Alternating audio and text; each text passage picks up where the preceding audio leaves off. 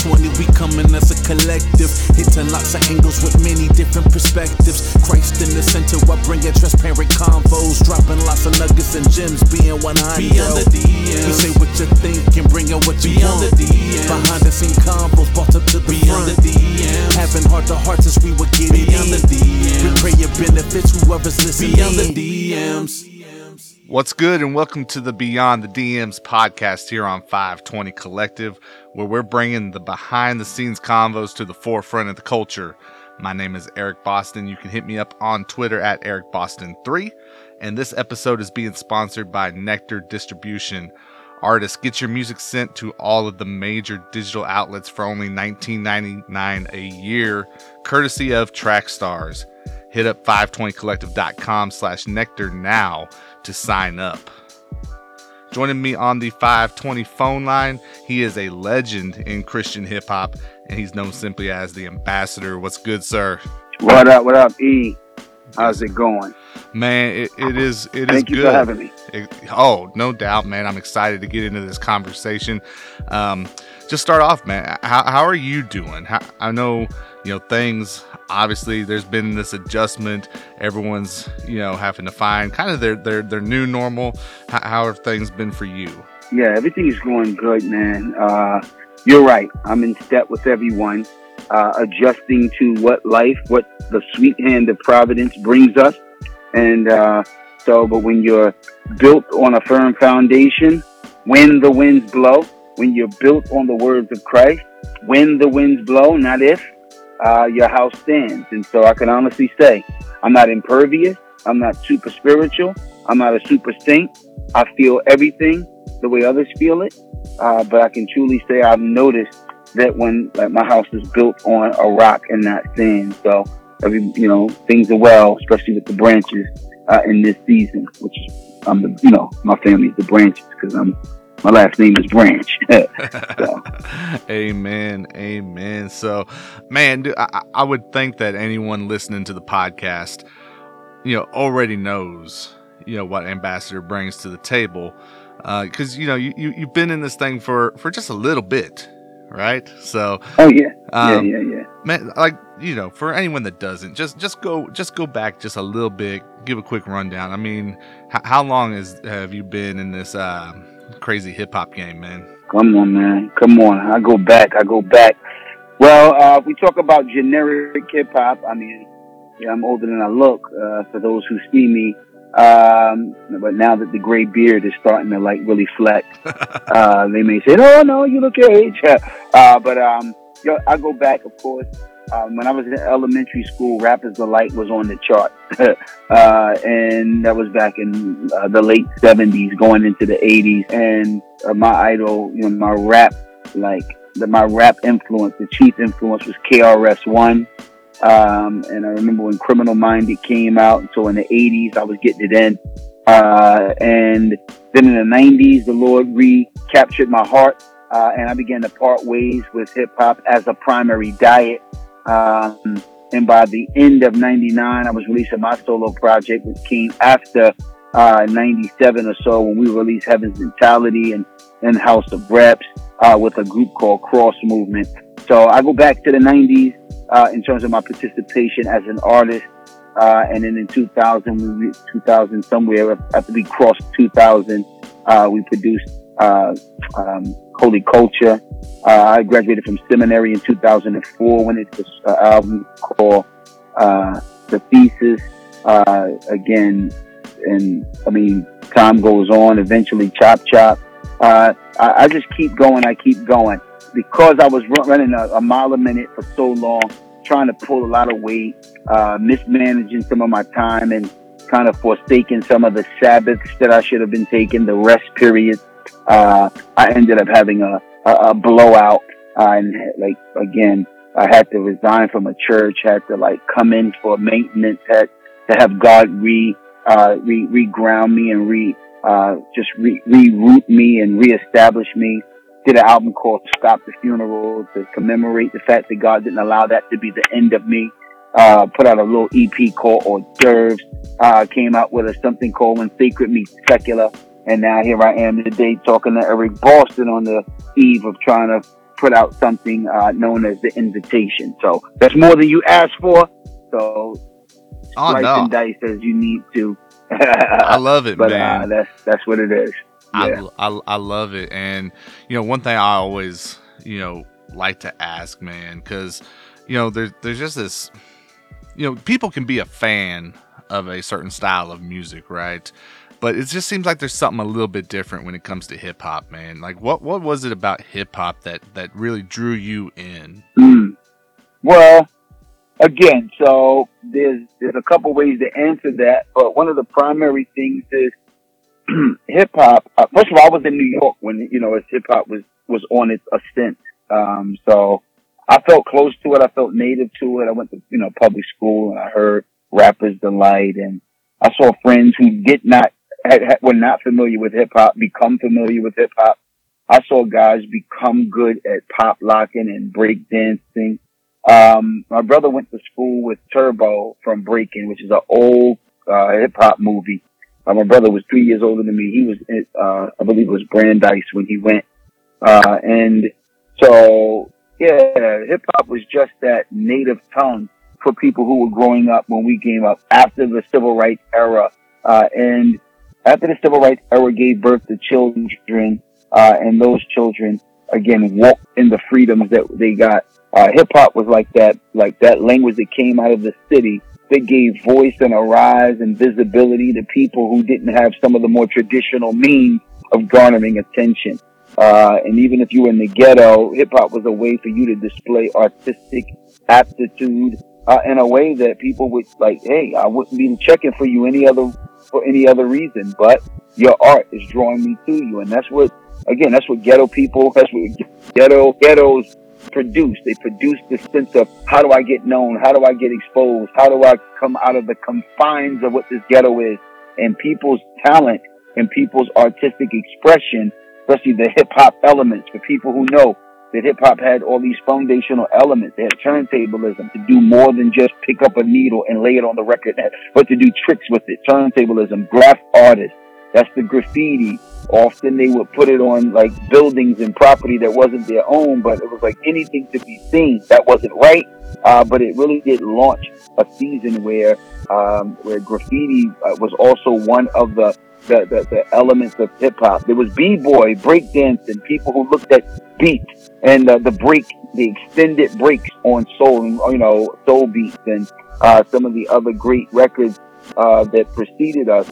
And uh, the b-boys would dance, uh, the, and then there was the, you know, the DJ would extend the beat so the b-boys could break dance. And then there's the MC, the verbal, the vocal, the word center, and uh, rap, which used to just play the back role to the DJ, eventually became the primary face of hip hop. So you ask me, like I said, you ask me what, what, like, why was hip hop? What is something special about hip hop? It is that agent, that artistic, that movement, that that initiative that grew out of the concrete, that grew from the mud, and that made its way to the, I mean, to the White House, to the highest offices in the land. It's affected the world. There were people who said the only part of American culture that they had ever uh, experienced was Coca-Cola, McDonald's, and Tupac at one time. And that is literally, some people had never experienced American culture outside of Coke, McDonald's, and Tupac at one time. So it's just interesting to see what hip hop can do. And of course, once Jesus got a hold of it, uh, it became that thing that a believer could actually enjoy rather than that, that, that bony fish that you like. I can't even enjoy it. It's too many bones. Well, once Jesus got a hold of it, it was like we, we had a fillet and we were able to enjoy the hip hop that's able to be enjoyed without having to stumble over all the bones. Yeah, man, and I feel like your story was a, a lot better than what my story is. But you know, Yeah. I, I love it. Uh. In, in what sense? In what sense? Yeah. Oh, I, man, I kind of like- give you the abridged version, but what what would you say? What what made Oh. my story seem better than yours? Well, I mean, like for me and my first interaction with hip hop, man, like I, I could. The thing is, I could still remember it to this day, right? And it didn't go near as deep as what you're saying right now. Now I came to, you know, obviously greatly appreciate all those different elements. But man, I can still remember being like in, man, elementary school, I guess, and my cousins would come and stay with us during the summer, right? Because our parents were working, so my cousins were older and they would watch us while the, uh, you know our parents were working during the day.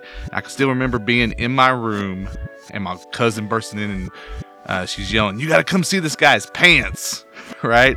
And I come running in there, and it's the, the "You can't touch this" video, right? And, and that's what that was my Hilarious. introduction. Hammer. That Hammer was your introduction. Yeah, man. Oh. I see why your story was. Dude, like here's the Oh, thing, man. In the I'm in the in the middle of the country, man, in in, in the the Midwest, you know, it takes stuff a while to get here.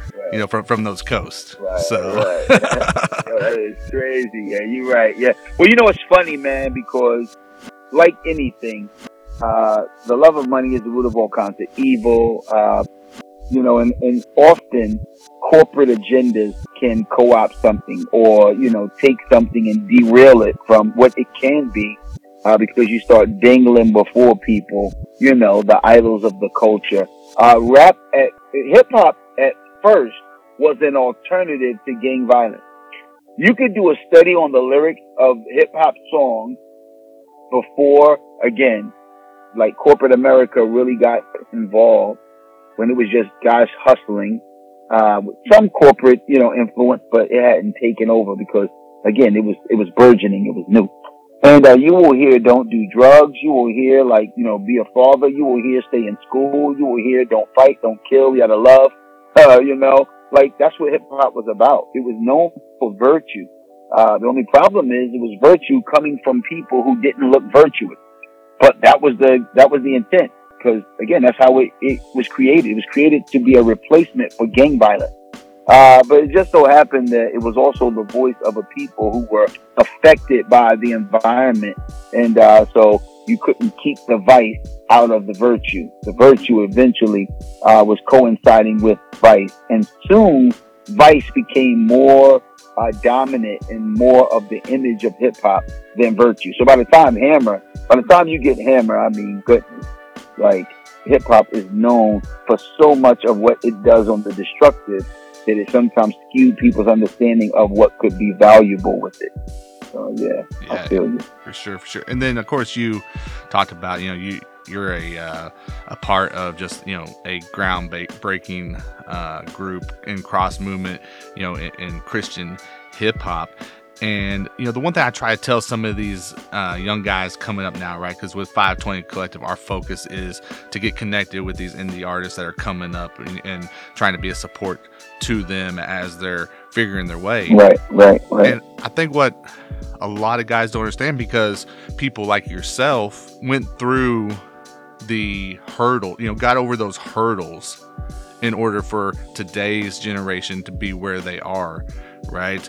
And and, and I try to pass that message on to guys, but I would love for just to get your perspective on it, right? Because um, you know, that late 90s, it wasn't necessarily that, you know, Christian hip hop was always a welcome thing, you, you know, within the church, right? I mean, I remember uh, seeing, you know, groups like Deep Space Five and um, John Reuben and stuff, and they're on tours with Christian punk bands and and rock bands and stuff, and trying to convert that audience over to what they're doing.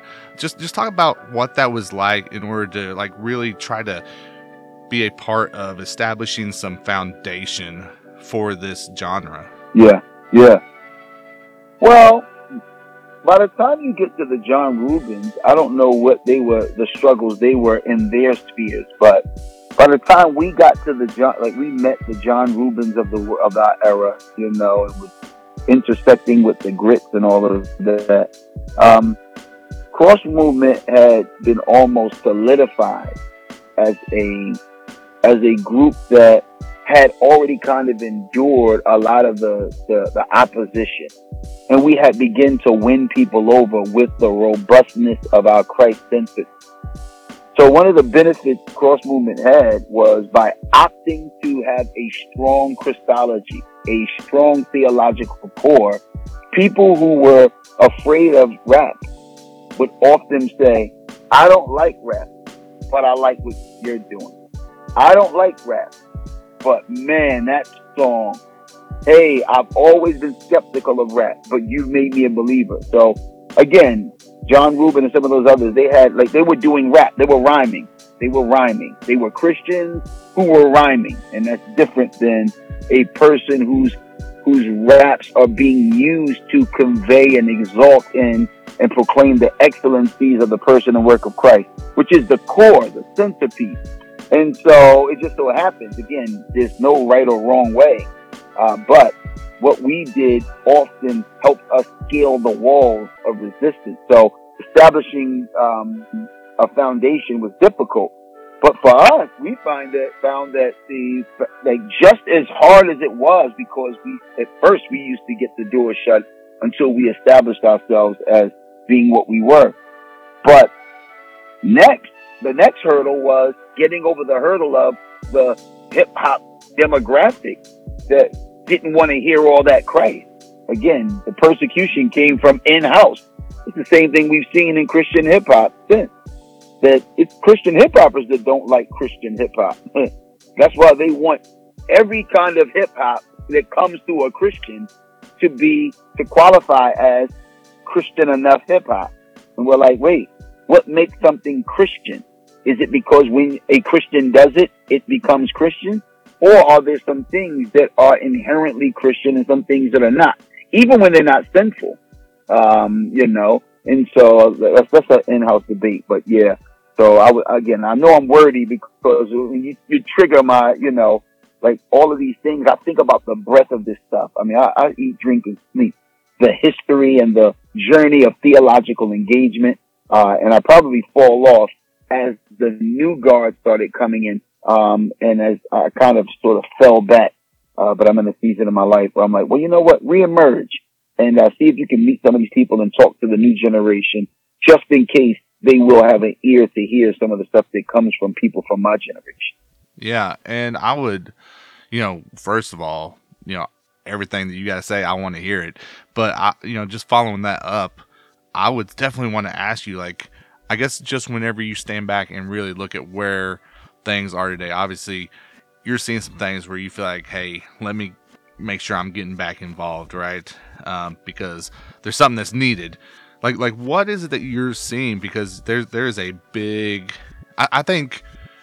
I think it's not even necessarily that we're debating anymore, right? I think what I, we're seeing is there's some uh, people that are having conversations behind the scenes where it's like, man, I don't even know what the purpose is anymore and right, right, right, and that and that's right. heartbreaking to me. Like, like what what's your kind of outlook? Because, like you said, whenever you guys were, were you know in the midst of doing your thing, that theology you had to be sound, right? Um, in order for this to work, and now it's like, man, like like you said, guys, you know, it, it it's almost like who knows what some some people believe. Right, right, right. Oh yeah, oh yeah again. So we're, we're always debating this and this will get people in trouble. And, uh, I think I'm, you know, I'm called to walk the walk I walk. So let me say this. I believe that Christian hip hop, um, as it currently exists, continues to suffer from being clearly a, um, it's, it's, it's loaded with talent it's loaded with possibility. It's loaded with capability. It's loaded with strength. And it is that strength that sometimes can become, from a, a biblical standpoint, a weakness. The Bible says, when I'm weak, then I'm strong. God says, my strength is perfected in your weakness. Paul said, I was so strong with the revelations I was getting that God gave me a thorn in the flesh so that I would not lean on that strength. and I prayed that he would take it away. He said, no, my grace is sufficient. My strength is made perfect in your weakness. Everybody, if you know the Bible, you go back to Gideon. Gideon had a whole bunch of men. He had too few men to equal the army that he was fighting. But God said, your too few is still too much because the too little you have is even too much for you not to try to boast over me. So he stripped them down, of course, and the story goes, they fought an army of about hundred thousand with only three hundred men, and um, and God fought their battle. So my point is, the talent and the strength and the improvement and everything. Again, everything sounds like the. I mean, everything sounds like regular rap.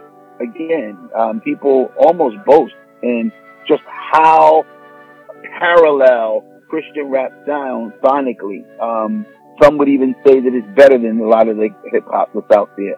Uh, and that's actually some of its weakness. Now, there's another thing that the current hip hop generation, I believe, is just me, uh, suffers from is it's never had guardians. It's never had shepherds. It's never had authoritarians, like no any authority that could help shape it. Whoever controls the purse strings is the authority. But that doesn't mean that that's a good authority. Whoever has the influence, like, you know, just like everything today, the influencer yields more uh, power than the quote unquote expert. I mean, you have scientists who will say X, Y, and Z, and then you get somebody with a who's you know who can go viral and they can undermine what a scientist says. You have a preacher or a pastor that's sound and he'll lose to some rapper, you know. You have, the influencers have more influence than the credentialized, the people who really have the credentials, people who study, people who are, who are, who, who, who should be the ones helping us. Uh, hip hop has never had fathers, never accepted the fathers. Perhaps you know that Thi'sl, the rapper, the Christian who is a rapper, Thi'sl, recently talked about I he wish he would have had. He said something about I wish I would have had an OG or somebody to tell me. I wish I would have had somebody to know some older person, some older people, you know, to tell me X, Y, and Z. So Thi'sl, what what Thi'sl was getting at was that Christian hip hop has never had a culture of honoring or deferring to any authority. Which, but what that means is it's always at the, you know, at the mercy of whoever has the influence. But if the person with influence doesn't have character, or where a person is devoid of character, if they don't have a strong Christian core, if they don't have a Christian way of going about ministry, um, if they have a art center rather than a ministry center, if they have a cultural center rather than a biblical center, then the whole genre goes the way, that way. And so right now, I think Christian hip hop suffers from being so led and influenced by the most, like, so many carnal people or well-meaning, like Christians who may not be carnal, but who still by and large may not have confidence that the Bible gives us sufficient ways of engaging the moment, no matter what moment you find yourself in. The Bible is never out of step. The Bible is never irrelevant. The Bible is never not the tool you should lean on, and yet so few people do. Now, everyone says they do, and everyone says they believe it, but a line has been drawn, and that is that artists are artists and pastors are pastors and scholars are scholars and theologians are theologians, but creatives are, and they, they bring these as though these two are, are, are polar opposites. What we used to advocate for it was an integration. Like, hey, you don't have to be a scholar or an artist. You don't have to be a biblicist or a creative. You can, those, those things can work in harmony. And you don't see much of that harmony today. So, to your point, right now, you don't have to be sound. That's that's that's that's like a pastor's thing. It seems like they would say, like nobody's right. right? So basically, it's almost like Christian hip hoppers can get away with anything. Look, I'm and I, I know this is a long answer. no, Listen, it's good. Yo, so the um recently you hear people who won't tolerate horizontal infraction. So for the last seven, almost eight years, we've heard every like push back on injustice. Like, how dare you be unjust? How dare you do something to, um, to defraud or to injure your fellow man? When is the last time the loudest voices who speak against horizontal infraction have also been the people to bring that same fervor and vehemence against vertical infraction. In other words, when is the last time the person who, who, who definitely defends the cause of the widow, definitely defends the cause of the mass incarcerated, defends the cause of the one who's been brutalized wrongly by someone in power? When is the last time those same people have been outraged at how dare you mess the gospel up? How dare you like teach the church a, a moral ethic that's unbiblical? How dare you um, uh, how dare you injure the church? How dare you make people afraid to trust spiritual leadership? How dare you allow something to make you a shabby church member? How dare you decrease your faithfulness to showing up and casting your lot with a no nobody like spiritual infractions don't bring the fervor and the defense of the same people I heard Thi'sl say, you can't talk about women, like you couldn't talk about women around me like that.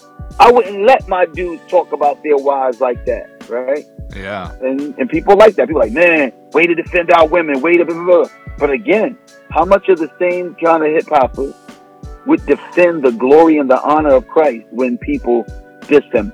David said, Who is this uncircumcised Philistine that would taunt the armies of God? And I remember, like, there would be people who said, I mean, cross movement, not to tout us, but the way we got in was because we felt like hip hop was so disrespectful to the Lord Jesus that we wanted to take up his cause. So I say all that to say, I just don't think that is the case with the most influential hip hoppers. They do not defend the honor and the glory of Christ. Yeah, they'll say, I'm no, I honor and glory Christ. They'll say, "Nah, man, you can't do that, homie," but they don't bring the same fervor that they they that they rebuke you for horizontal infraction. So I think that's why we are where we are today, and um, I'm trying to see if God will provide a um, a revival of sorts. Yeah, and I want to definitely talk about, you know, if you see that as a possibility. But before we go there, let me just let, let me just throw this out here, man. You know, I think um, anyone who is paying attention to what we're doing on the 520 podcast, right, um, knows what we got going on, what kind of conversations we are currently having there. And beyond that, if you just look at what's happening in Christian hip hop, right, there's a I won't I don't even know if you can call it an elephant in the room, right? Because we, we, we just know, right? We, we we know. So let's just rip the band-aid off of here and dive into it, um, if you will. Because the thing that kind of irritates me and what we see a lot is you got people you got artists who spend way more time convincing you why they don't need to talk about Jesus than they probably ever will right. talking about him. I agree. And I think, and that's I not been, that's not new, right? That's been going on for a minute now, and but now, right. Mm-hmm. I think that's a stepping stone to what we're seeing, where we've got people that are denouncing, we have people destructing, we have people walking away. I don't know. Like, am I so far off base here right. with that uh, with with that uh, view? I mean, tell tell me if I am.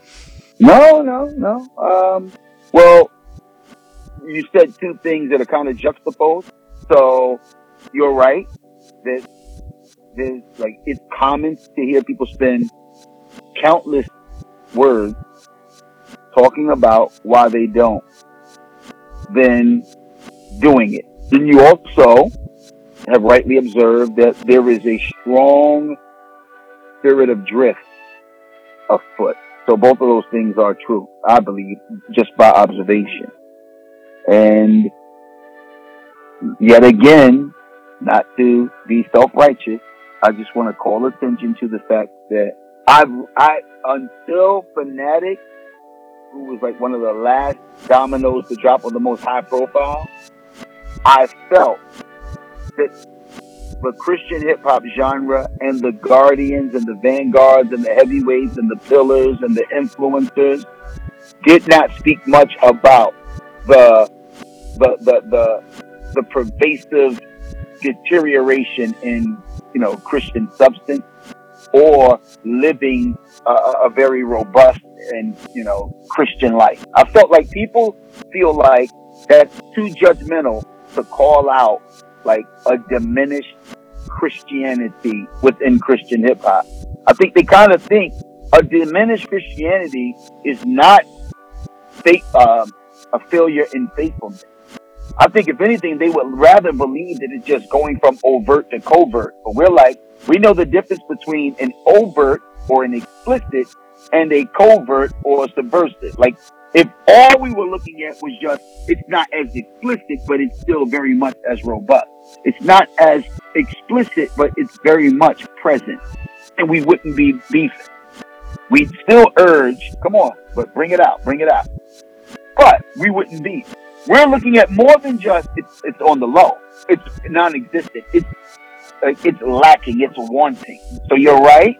And uh, all of a sudden, one podcast comes out, hey, let's talk about apostasy. Another, just another blog is like, let me write about apostasy. I'm like, so this is the first you all are addressing the drift and the apostasy, like even making deconstruction a good thing when and I know Thi'sl was talking about deconstruction is good if you leave the foundation in place. But we've seen people deconstruct all the way to the foundation, destroy it, and people still defended it as like that's a good thing. It's not a good thing.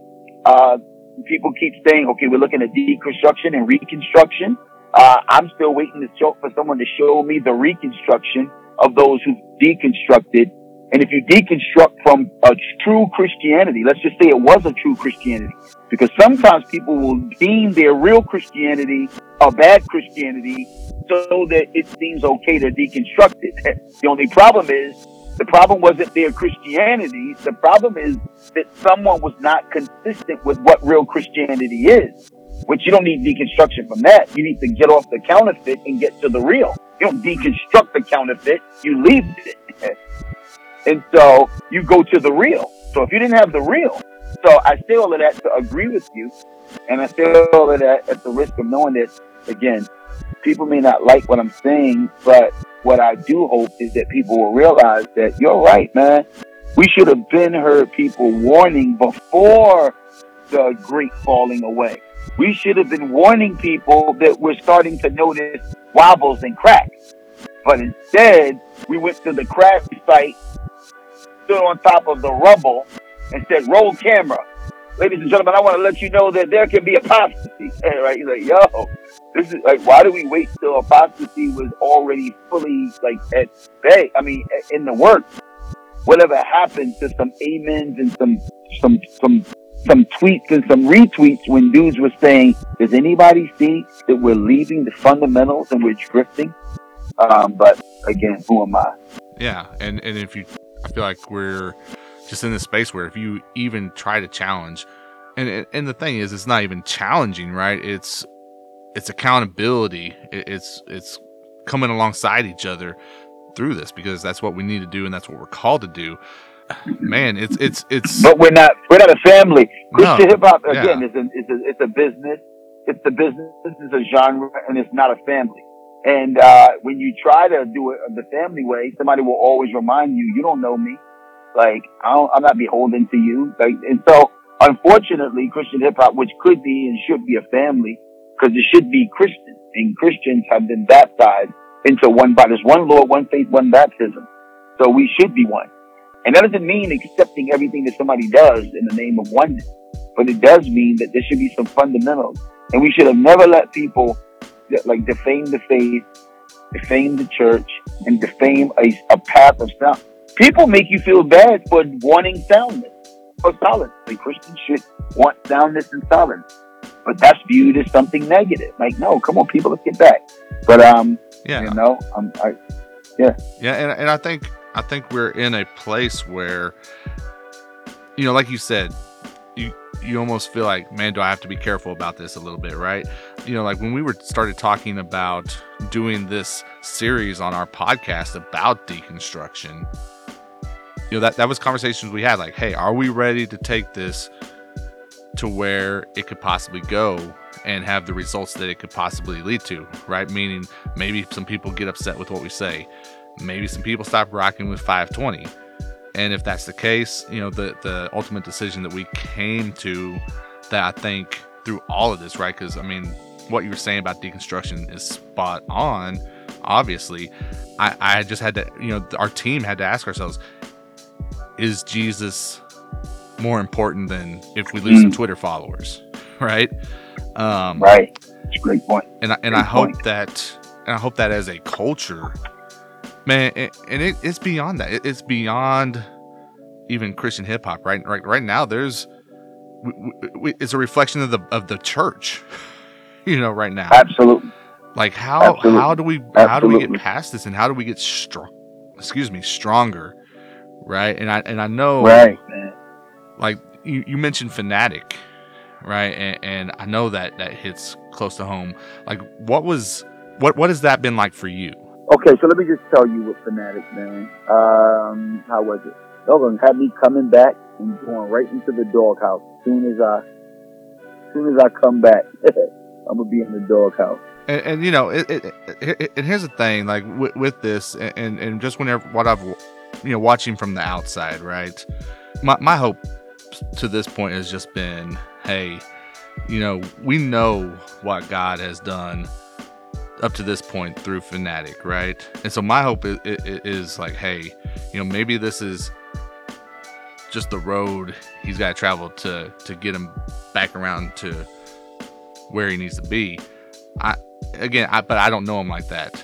It, it, but it, and so it's not a you know I'm not even trying to say anything about him, right? Because this is a journey that he's got to take, right? But um, I try to put myself in the shoes of someone like yourself, man, and and it's hard to think about like, man, how, how that hits someone who has been so close with a brother like that well, yeah, for a long again, time. I, you know? Right. Yeah, yeah, yeah, yeah. And again, I, I, I was going to comment on. Um, ah, well, of course, it's painful. Of course, I think he made a he's made a um, a severely poor choice.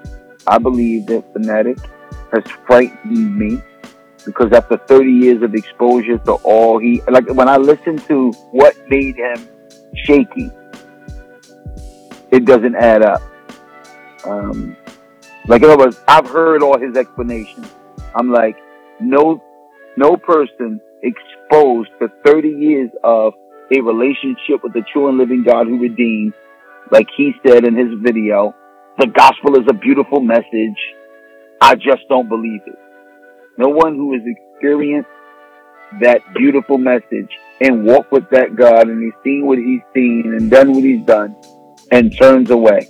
Like for me, it, it's like, how do you how do you do that? So, with that being said, um, but it was part and parcel of something that I've been talking about for a while. So, I remember when I went to Phanatik and I said, "Man, nobody believes what they used to believe anymore." This is before he indicated that he too was going through what he would later call a crisis of faith.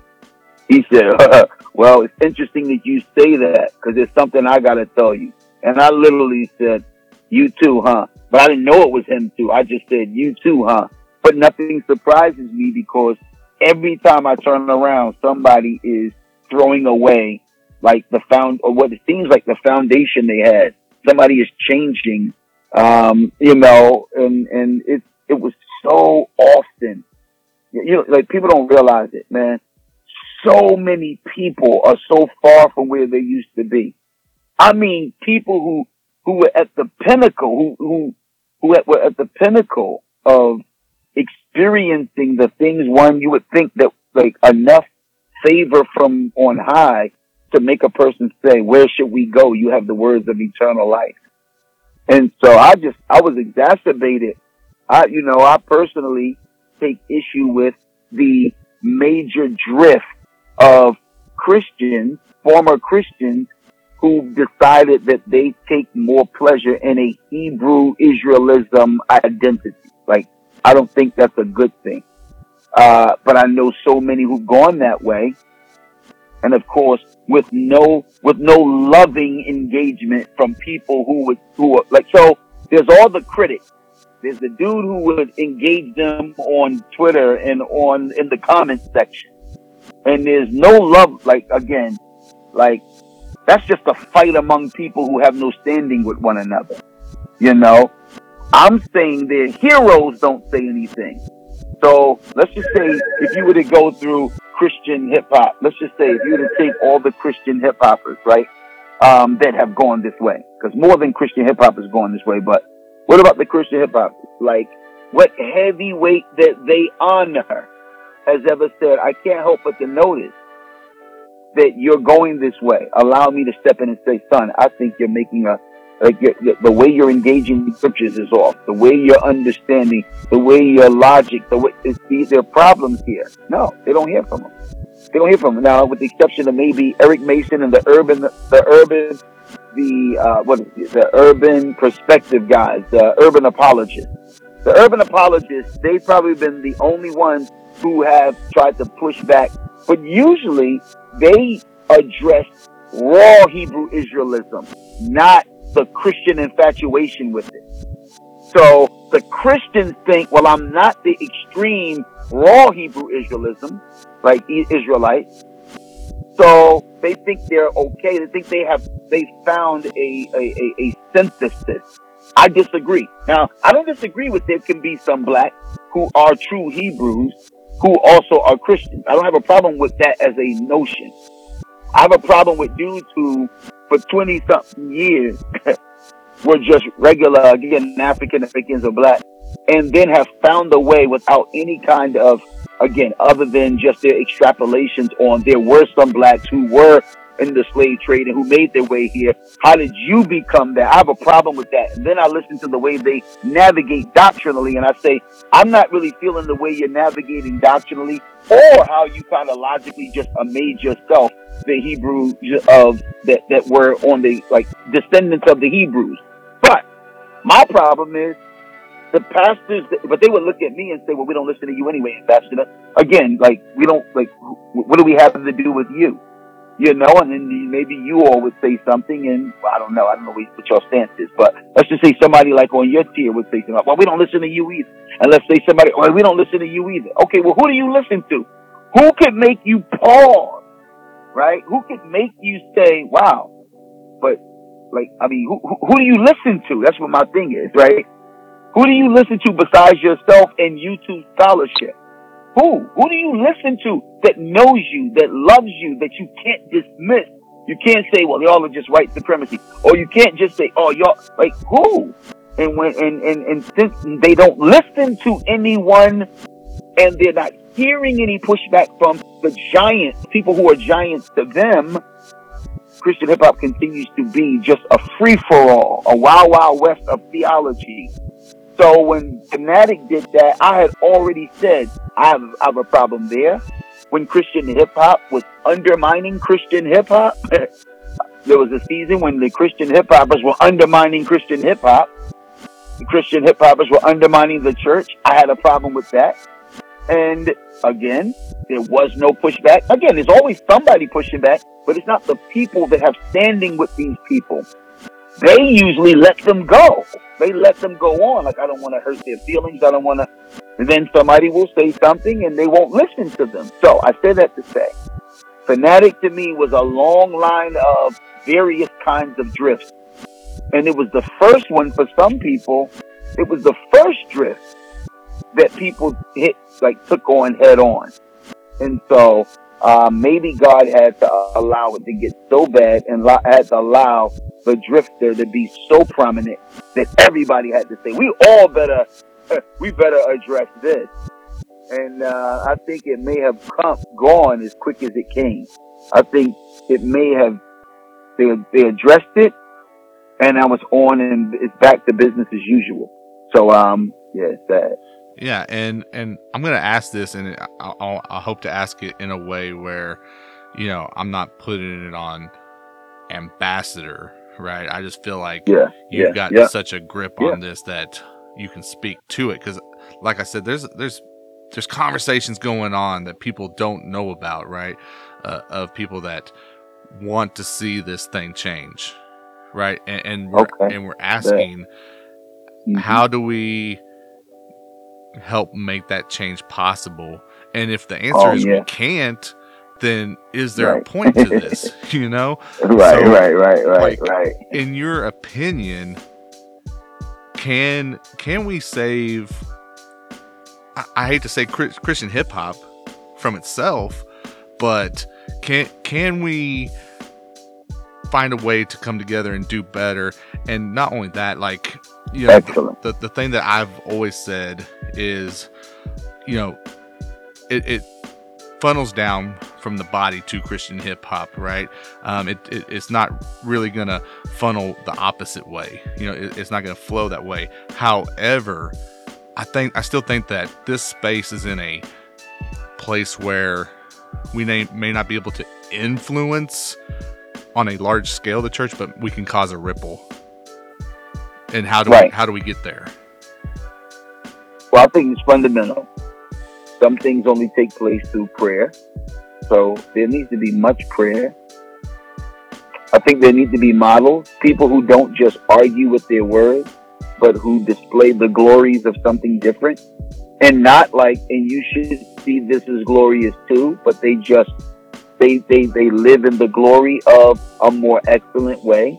And they, and, and, and we display it uh, with a delight in Christ and a delight in the old path, uh, without coveting what the new have, without always criticizing the new. Again, I discuss these things with people because to me, they, I'm like they're not like they're not being discussed. Um, but when it's time to walk to bring about a difference, I think it, I think we have to display that we're different instead of talking to people to try to get them to be different merely. I think we have to like we have to have models of people who are different. That means that God's going to have to honor somebody who's not somebody. Because the reason why it doesn't get addressed is because all the people who sort of like dictate the pace by virtue of their own influence, they're not oozing these things.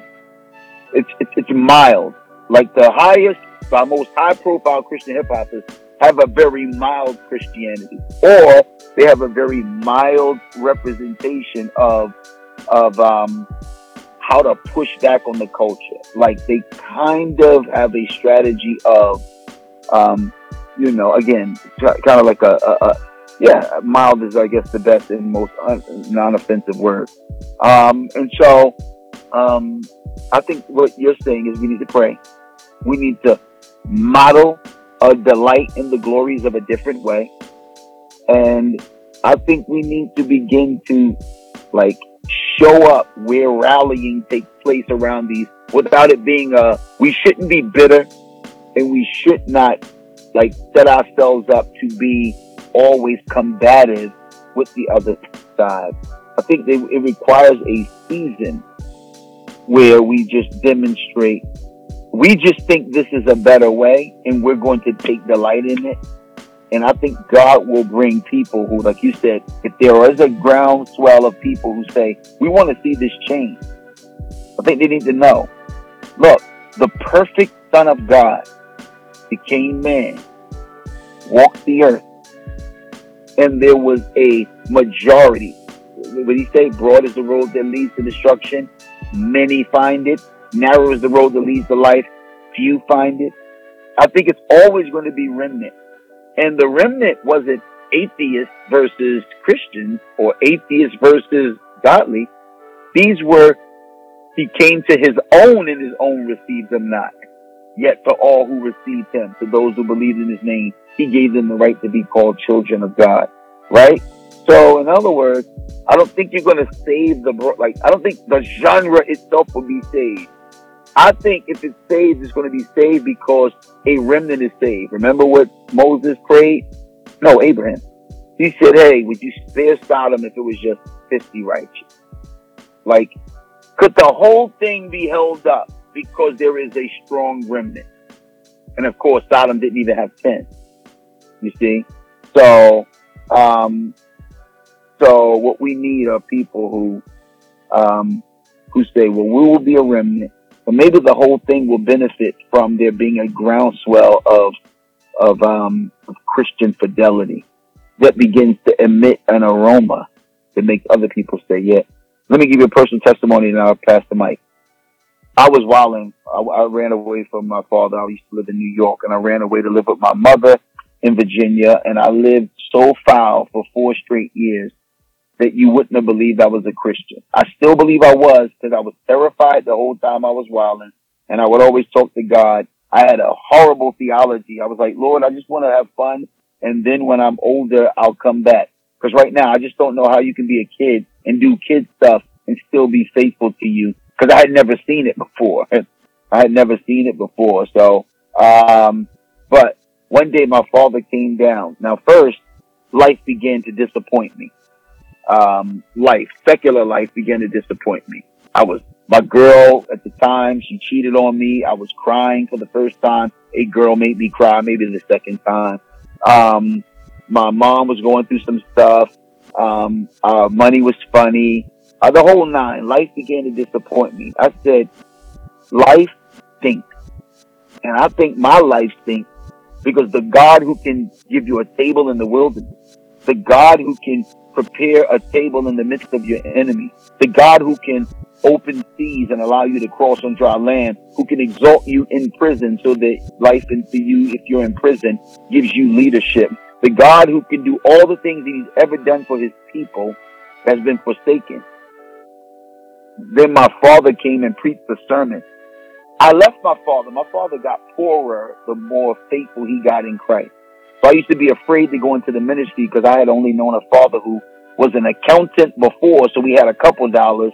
And then we went full time ministry. It seemed like we went from steak and Chinese food at Hunan balcony on Broadway to hey, we're gonna have bagels and ham. And so um, I was like, man, I don't want to be in the ministry. I want to just preach on the side, and I want to have a good job so I can not be as poor as us. So I was afraid. My father, when he came down and preached the funeral, he radiated with such strength and light and joy and peace and contentment and still didn't have much money. But he looked stronger than everybody I had run with. He looked stronger. He looked firmer. He looked more radiant as a person. I said, that's who I am. I'm that. I'm not this. I'm that. I was on drugs. I was doing whatever. And, um, and I said, man, my pops just looked different. He looked strong. He looks like, and he was, he was radiating the glory of Christ as a person who was free of the vices and free of the woes and stuff. And, um, so it drew me back. And that was the start of me wanting to come back to the Lord Jesus. And I went to Bible college and I tried to live my life like that, certainly without, not without its flaws. So I say all of that to say that's what we need to save this thing. A remnant has to get strong. They have to delight in Christ. They have to not be all, like always combative, but they have to show off the glory of a better way. And then God through prayer will have to bring people our way as they see the strength of that group, enjoying the fact that we prefer this more than that. Yeah. So, that's a long answer. No, well, that, and I feel like you, uh, I feel like you, you, you maybe answered what I was going to follow up with, but I'll go ahead and throw it out there in case there's anything you want to add to it. Um, and, and that is with everything that you have seen and experienced over, you know, multiple decades now in this, right? Like how how have you been able to avoid going down a similar path that we're seeing some people head down? Uh, grace, by grace through faith. You know, I had my own little, you know, setback. Uh, you know my story, so part of my own personal moral failure. Uh, uh, never in this like it's theological in that whenever you wild out morally, you know, it's always a theological wilding out too. Um, but just in terms of like believing Christ to be true and the Bible to be true and the Christian way, never, never shaken on that. And, um, so I don't know, man. I guess once you once you know, you know, and once you see, you see, and it's hard to unsee. Um, yeah, you know, I wild out already. Like I already see, I know it's out there. I've already left, only to have to come back because where else will we go? He has the words of eternal life. Um, my life just so happens, by God's grace, to be like spending a lot of time in the Word. I really believe it. I've seen it work. Um, I love the beauty of the gospel. I love the beauty of Christ. Uh, I've been rolling with him. My life can't be explained without the Lord Jesus. I don't have much. I'm gonna be honest with you. I don't have much. Some, one dude laughed at me. He said, "You already made your money off the music, so now what are you doing?" I said, "Ha ha, no, we didn't make anything. We like got to the threshold, and then all the young dudes made all the money." Um, so, but you know, so I said, "Nah, I didn't make the money." But guess what? My life is ridiculously resourced from on high. My life is so blessed. My kids these days said, ah, we can see it. There's a dude that was like, like, again, I was working on this video with, and he was giving me more than the budget allowed. And I said, he said, you know why I'm doing this? He said, without spec with me. He said, you know why I'm doing this?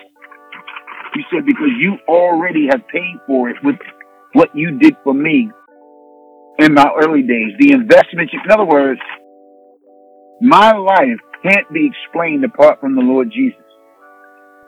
I'm telling you, there's I don't go where the the residuals. It's like people who say, "I'm still collecting checks from songs I wrote in '88." You know, I'm still royalties just keep. That's really how it is. But my royalties are not based on songs per se, money from the song. What keeps giving is the fact that there have been people who come to me and say, listen, I'm in a PhD program by a personal invitation of a dude who was the provost at the time, who said, my sister gave me your CD when I was in college. It helped me immensely. You should come here. We'll give you a job. We'll help you with the PhD. I mean, my my life is that. Everywhere I've gone, everywhere I've gone, my life has been taken care of because of the Christ I serve. So I think when that's your life, that's that's that's how you keep from going down the path. And the Bible says, keep yourself in the love of God. Now to him who's able to keep us from falling. Like it's really just a God thing, but he utilizes our own commitment to word, community, and just again resisting the devil and he will flee. You gotta understand how the devil gets down. That's why we can't be we can't be limp. We can't be weak when we see cracks in our foundation as a community, because that's what the devil likes to capitalize on. And again, the last thing I'll say, one of my professors was teaching on prayer in the Gospel of Luke, uh, and he said, well, he's actually a colleague of mine, but uh, I brought him in to speak for some college students, and he said he was speaking on the the role of prayer in Jesus' life. He said one of the things you see from the Garden of Gethsemane is that Jesus rebuked people who don't pray before the fall. Because what we do is we usually don't pray, and then we pray for repentance after the fall. But Jesus said, "Wake up, lest you enter into temptation," and he basically rebuked them and said, "Pray, pray that you don't go into temptation." Like, lead us not into temptation, but deliver us from. Well, I think that's what keeps happening. We keep going light when we see crack. When we see the need to repent, we think it's bad to tell people repent. But really, it's telling them to repent that keeps them from sinning so that they won't have to repent. But again, Christian hip hop is very undiscipled. It's very wild, wild west free for all. And God's going to have to send uh, um, yeah, godly people and, uh, like I said, that remnant that lives the life in such a way that it shows off the glory of a, of a more excellent way. Yes, sir. And man, I, I would, I know we've put in some time already, and I want to be respectful of that, but I feel like I would be at a fault if I didn't uh, ask you about this because, you know, um, when Calvin put this together, and shout out to, to our guy Calvin Venus, man, um, for, for making Shout this. out to Calvin. Yeah, Calvin man. Venus is the truth. I love yeah, that let man. It, let dude. it be known. I love him. Absolutely, me too. Yeah. Yeah. So you know when we were talking about, or when he, he, he hit me up and he, you know, we, we started talking about getting this right here to happen. Right. One thing he mentioned to me, not only the the new music, right, but he also told me, man, ambassadors got this thing, this Christo urbanism, and I, I feel like I need to know, you know, what what is this about this Christo urbanism? Yeah, man. Let, let's hear about it. So I'm working on a PhD. It's in the realm of homiletics, aka preaching. And uh, so one of the things they're letting me do is they're letting me uh, do something that intersects with what I've been spending my whole life doing, uh, which is a word-centered um, stream um, or approach to Christian hip hop or Christian rap. In other words, if we're going to argue about Christian rap is not always explicit and always kind of like a like a, a synonym for preaching, then I'm going to say, well, there is a strand that determined to function that way, not out of obligation that you must, but out of the joy and delight that hip hop is a perfect tool for it. Now you put that tool in the hand of someone who's been urbanized, who the city, in particular, the city that was influenced in large part by the subcultural like movement of hip hop. So there's something called the hip hop generation, which is a whole generation of people who only know like their urban context as having inherently a hip hop ish ethos. So it's almost like the people who always have grown up with the internet, right? That generation is affected by never not knowing, like, it's a generational difference. Like, you only know, like, the internet. There are those of us who remember when the internet started, and there are those who, like, I've never known there'd be no internet. Well, the same thing, right? There are people who, again, like, like, our whole world is, like, hip hop for us, we saw it emerge. And it was the cultural influencer of influencers. Like there are a lot of cultural influence. But hip hop was a dominant one for a certain group of people. And so their urbanism got influenced by hip hop. I'm not talking about just rappers. I'm not talking about just beat. I'm talking about even the people who I don't rap. I don't do any of it, but I don't know a world where hip hop is not an influence. Um, I use the slang. I buy the fashion like the people I like, they do the music. I'm in environments where that's the background music. That's the soundtrack of my life. So that generation, that urbanism met Jesus one day and bowed the knee to him. Cause some people try to bargain with Jesus. Like Jesus, you can have a little section of my life. I can have a little section of my life. But Christian hip hop at one time said, may the urbanism that we have, that social, that socio-cultural influence that hip hop has had a large part in shaping, bow the knee to a theological Christ-centered core. And once those two, our Christ-centered core and our infatuation with and our delight in the supremacy of Christ dominated our hip hopish urbanism. And if somebody says, well, mine wasn't really as hip hoppy, that's all right. Whatever your urbanism is, if it bows the knee to Jesus, it's Christ centered urbanism or a Christo urbanism.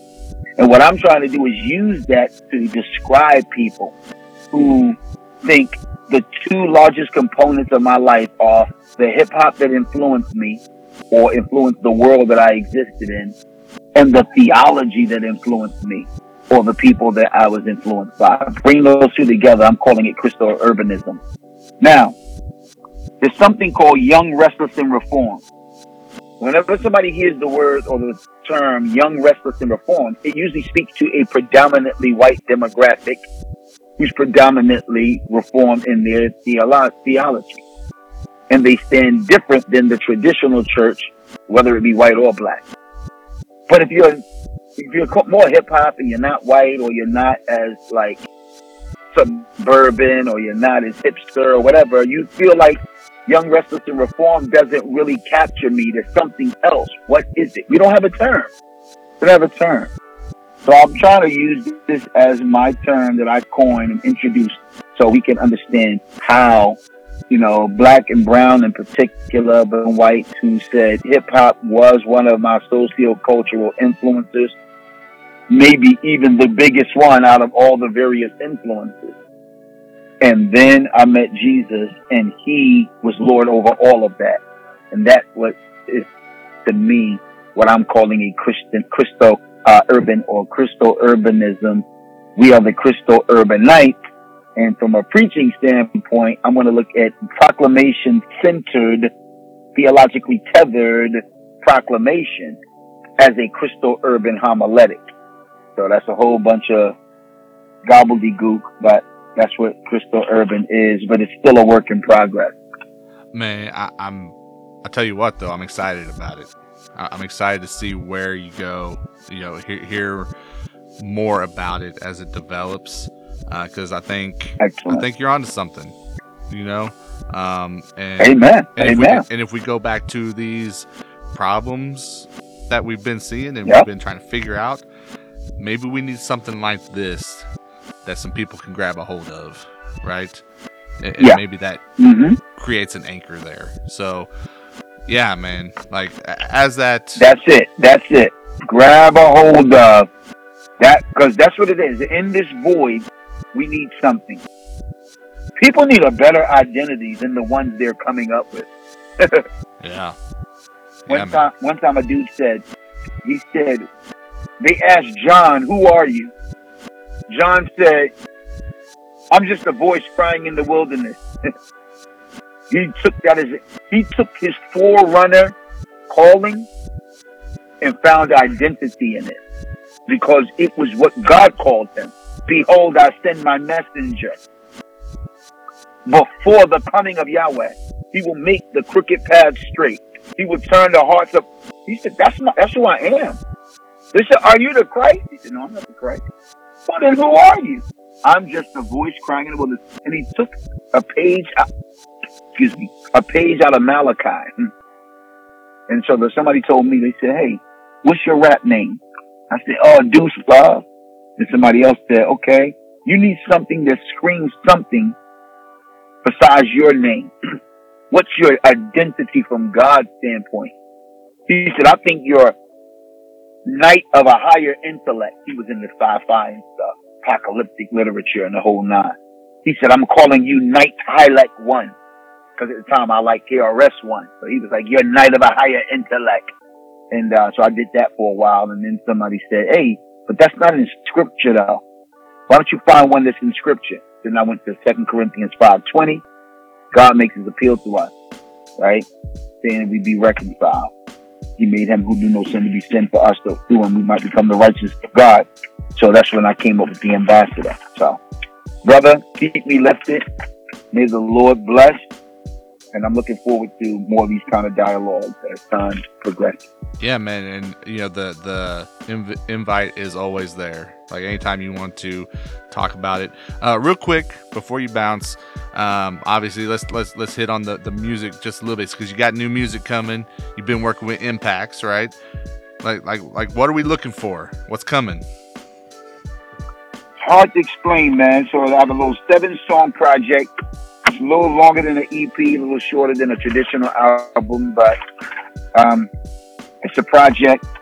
Uh, really, it was just my way of like coming out of my slumber and engaging the current like the current hip hop moment.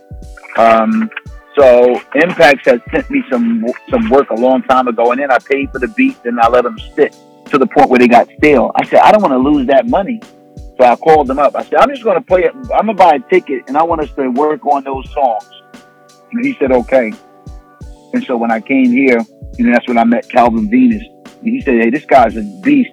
He'll, he'll mix and he'll, you know, master it and, and record it. And, and so make a long story short, what you're going to hear is Impact, a project I'm doing with Impact that allows me to, like I said, cast my thoughts and my reflections in on this current moment through the production style of a Houston native. He's a little, you know, he's, he's, he's different. He's different. So it's not traditional East Coast cross movement type ambassador, but it is, I think, very like, like different and creative and it allowed me to like just experiment and, um, I just demonstrate I'm not afraid of anything. A true MC says, drop the beat and I'll do what I do on it. And uh, that's exactly what's happening. And um, I think people are going to notice that I am truly missional. I don't think about my sales. I think about souls. and what I mean, I'm trying to be cognizant of people who will be affected by it. I don't want people's hard earned work to not like just flop. but I do believe that what I do, I do for the glory of Christ above all and the good on behalf of, on behalf of those who can benefit from it. So I'm just letting you know, y'all gonna y'all gonna hear it. It's called the invitation. Seven songs inviting Christ to come back and inviting culture to the table. Uh, so many people don't like Christian hip hop. So many Christians don't like Christianity. So many Christian hip hoppers don't like Christian hip hop. I'm like, man, when's the last time we told the culture, come? What is it to come to? And usually we tell them just look inside and like be cool with God. No, that is not the gospel call. The call is come. Come to Christ, and He's going to teach you at a table and baptize you into a family. And guess who's going to be there? All the Christians that none of the Christians seem to like. That's who's in Christ.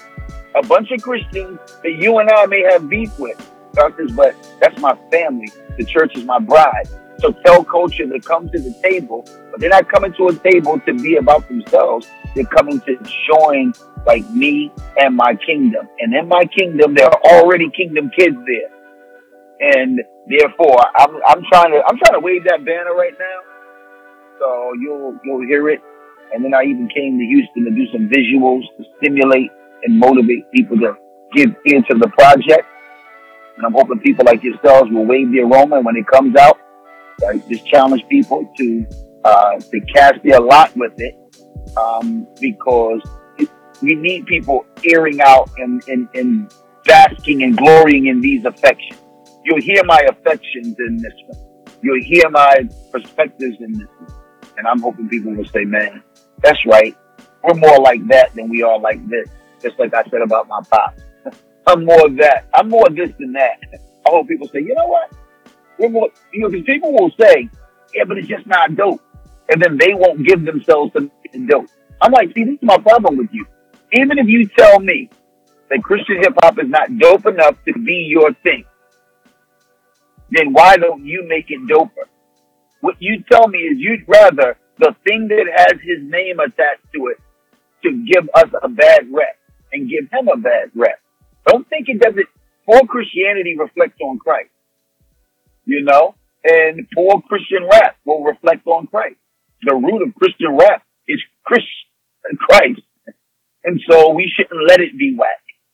And that means more people who can be so good that it's not Christian rap, they should be giving it all to helping Christian rap be better Christian rap because Christian rap has the name of Christ on it, right? And um, all the all the other stuff is just rap. Praise God for rap, but praise God for rap that has Christ's name on it, you know. So anyway, that's all that to say. That's what we're going to hear, and then I'm gonna get more active. I'm gonna be in the combo. So more of this coming. Let's start. Perfect, perfect. And do we have a? Uh, so two things. One, do we have a timeline on what we're looking at? And two, how do people tap in and support uh, the music and everything that's getting ready to happen? Ambassador two one five on social media outlets, and um, I, I don't have the exact date, but it won't be too long. It won't be too long. So, in a perfect world, we will not have to get out of March before it's dropping. So we won't leave March without it dropping. So again, but as far as the specific date, um, we'll get it. We'll get it to all of you all. We'll get it to all the outlets so they can get it out so they can, you know, your, you all's constituents. Uh, because that's what I'm banking on.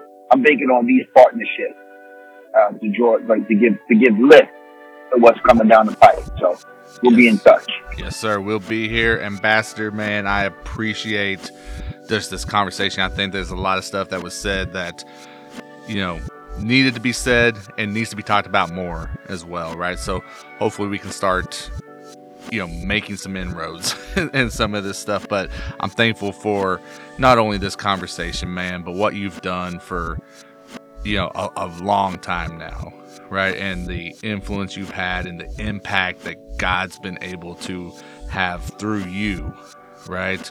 So, yes, sir, man, we, we, we pray blessings on on all this, man, and um, excited to move forward, man. Anything you need, you got it. Just hit us up. You know, t- tell Calvin to give me a Excellent. shout, and and yeah, Word man, up. we appreciate hey. it. Hey, bless God for you, man. Grace and peace. Till the next time. Yes, sir. And guys, thank you for listening to this episode of Beyond the DMs here on 520 Collective. Shout out to our sponsor, Nectar Distro, and we will catch you next time.